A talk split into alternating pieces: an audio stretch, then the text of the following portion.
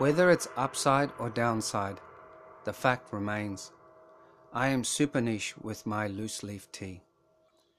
I'm so niched out about it that the first thing I did to comprehend it fully was to make myself a pot of tea.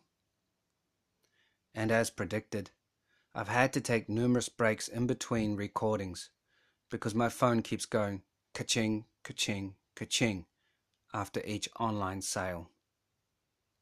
It makes me wonder, though, if the example of running a kiosk in the middle of the Sahara might be a poor one to use. After all, I have this weird way of attracting competition in the most unlikely of places, especially if they start to smell the well that goes deep beneath the floor of my kiosk, so to speak.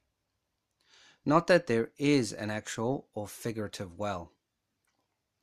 It's just that, running with the theme we got going here, there's got to be more to it than making a kiosk in the desert profitable.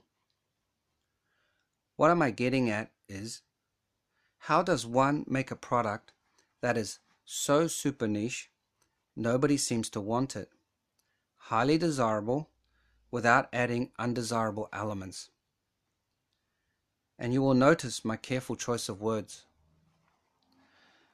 Those careful choices of words are not so much to avoid negative consequences, but to avoid the negative effects coming from positive consequences, of which I am sure that once you've finished listening to this, you may experience within 15 minutes of switching off the phone.